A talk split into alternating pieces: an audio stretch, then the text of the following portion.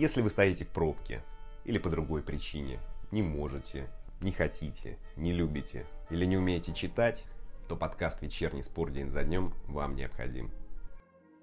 Добрый вечер, друзья, с вами Анатолий Иванов. Сегодня 21 августа.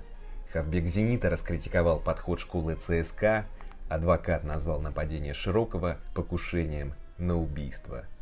Но об этом позже. Сперва традиционный экскурс в историю – 21 августа 1803 в австралийской газете впервые дали подробное описание Каалы.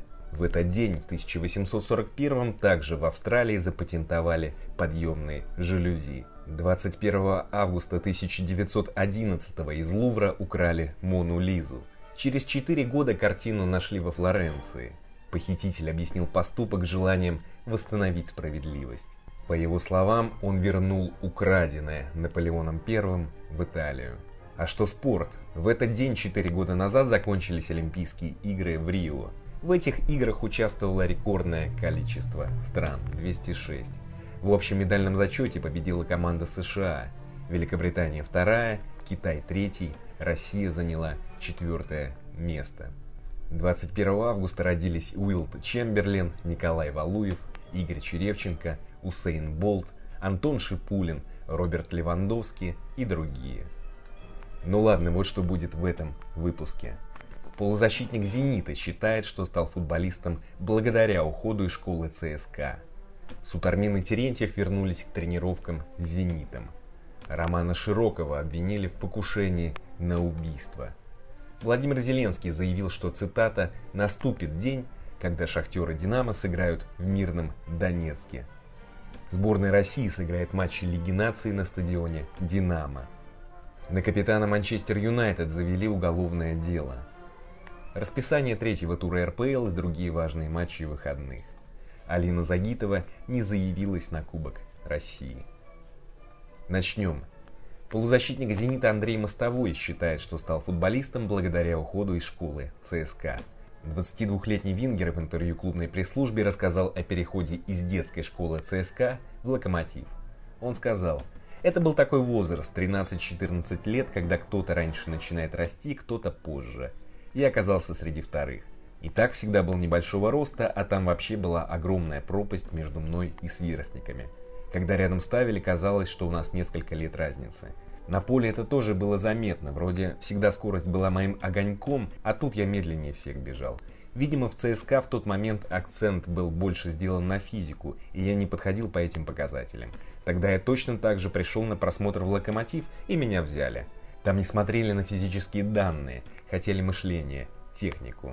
В пресс-службе спрашивают, как вы думаете, это серьезная проблема для российского футбола, то, что во многих футбольных школах обращают внимание прежде всего на физиологическое состояние детей. Конечно, большая проблема, отвечает мостовой. То, что во мне не увидел ЦСКА, увидел Локомотив.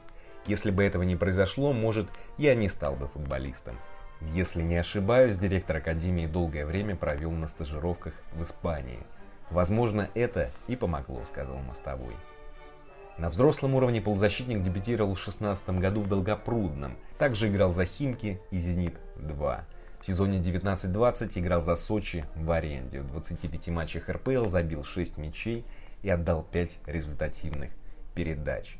Что ж, друзья, в российском футболе есть парадоксальная проблема. В 10 лет ребенка могут зарубить, сказать, что футболист не получится из него. И при этом в России до 23-24 лет футболисты считаются молодыми и перспективными. А в 19-20 якобы, еще рано конкурировать на взрослом уровне. Ну скажите это Килиан Мбаппе. Хотя нет, это пример неудачный, француз все-таки уникум.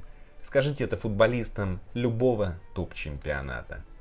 Остаемся в «Зените». Алексей Сутармин и Денис Терентьев вернулись к тренировкам. Они готовятся в общей группе к матчу четвертого тура РПЛ против Тамбова, который стартует в субботу, 22 августа в 18.00. О возвращении заявили в издании MetaRatings. В начале августа СМИ сообщили о положительных результатах тестирования на COVID-19, полученных игроками петербургской команды. Кто получил, тогда не уточнили. Но потом Терентьев и Сутармин пропустили стартовые туры и не тренировались с командой. 10 августа Сергей Симак заявил о том, что два игрока получили сомнительные результаты теста. Повторный тест, по его словам, дал положительный результат. Симак не уточнил фамилию футболиста. Что ж, друзья, главное, чтобы этот неназванный с положительным результатом не заразил окружающих, пока сидел на самоизоляции.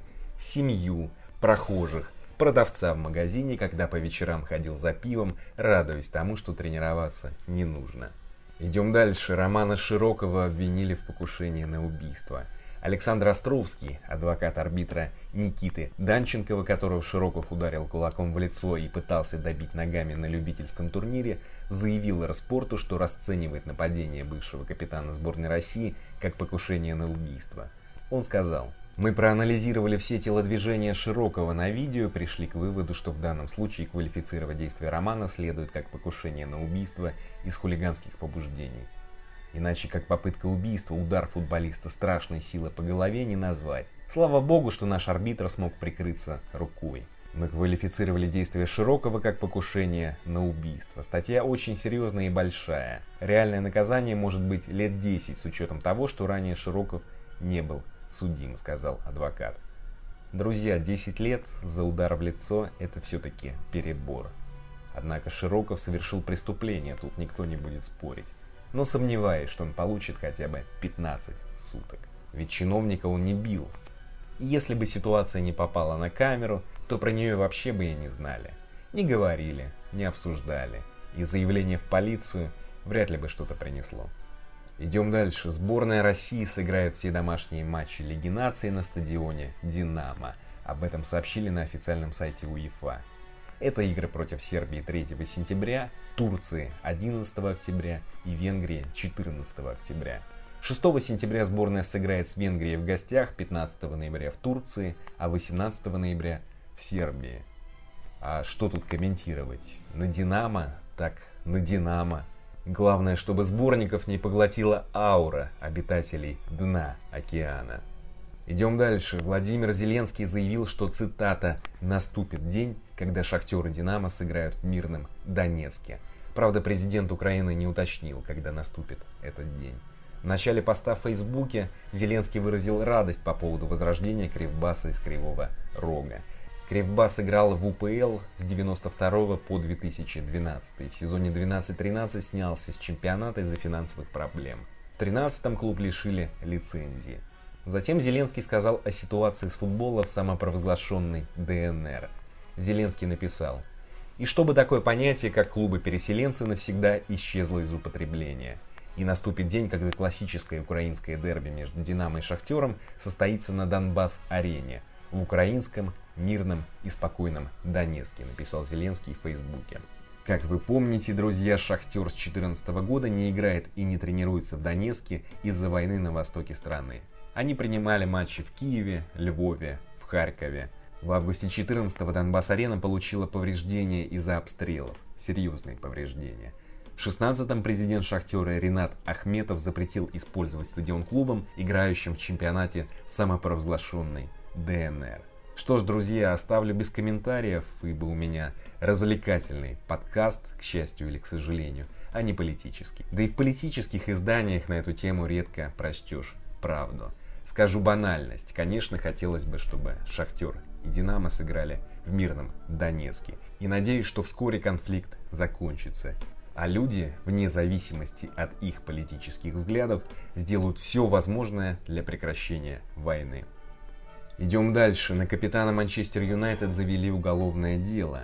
Гарри Магуайра задержали после драки в баре на греческом острове Микос – по сообщениям британских СМИ, футболист оскорблял приехавших на место драки полицейских и оказал им сопротивление. После задержания конфликт продолжился в отделении, и в результате Магуайра посадили за решетку. Теперь на него завели уголовное дело, цитата, по фактам эпизодического насилия в отношении должностных лиц, неповиновения, нанесения телесных повреждений, оскорблений и попытки подкупа должностного лица. Друзья, я не понимаю одного. Да, драки, особенно пьяные, это частое дело. Но о чем думают футболисты? Публичные люди. Вернее, не о чем, а чем. И теперь начинается заочное соревнование. Кого накажут суровей? Широкого или капитана Манчестер Юнайтед. А теперь про расписание главных матчей выходных. Третий тур РПЛ. Суббота, 22 августа, 14.00 Урал-Краснодар. 16.00 Химки Ахмат. 17.30 Арсенал Динамо. 18.00 Зенит Тамбов. 20.00 ЦСКА Рубин и Ротор Сочи.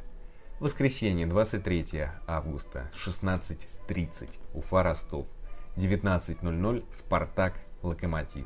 Сегодня в 22.00 стартует финал Лиги Европы Интер Севилья. В воскресенье в это же время финал Лиги Чемпионов ПСЖ Бавария. А еще в субботу пройдет пятый тур ФНЛ. В субботу и воскресенье пройдет первый тур Лиги 1, стартовавший сегодня.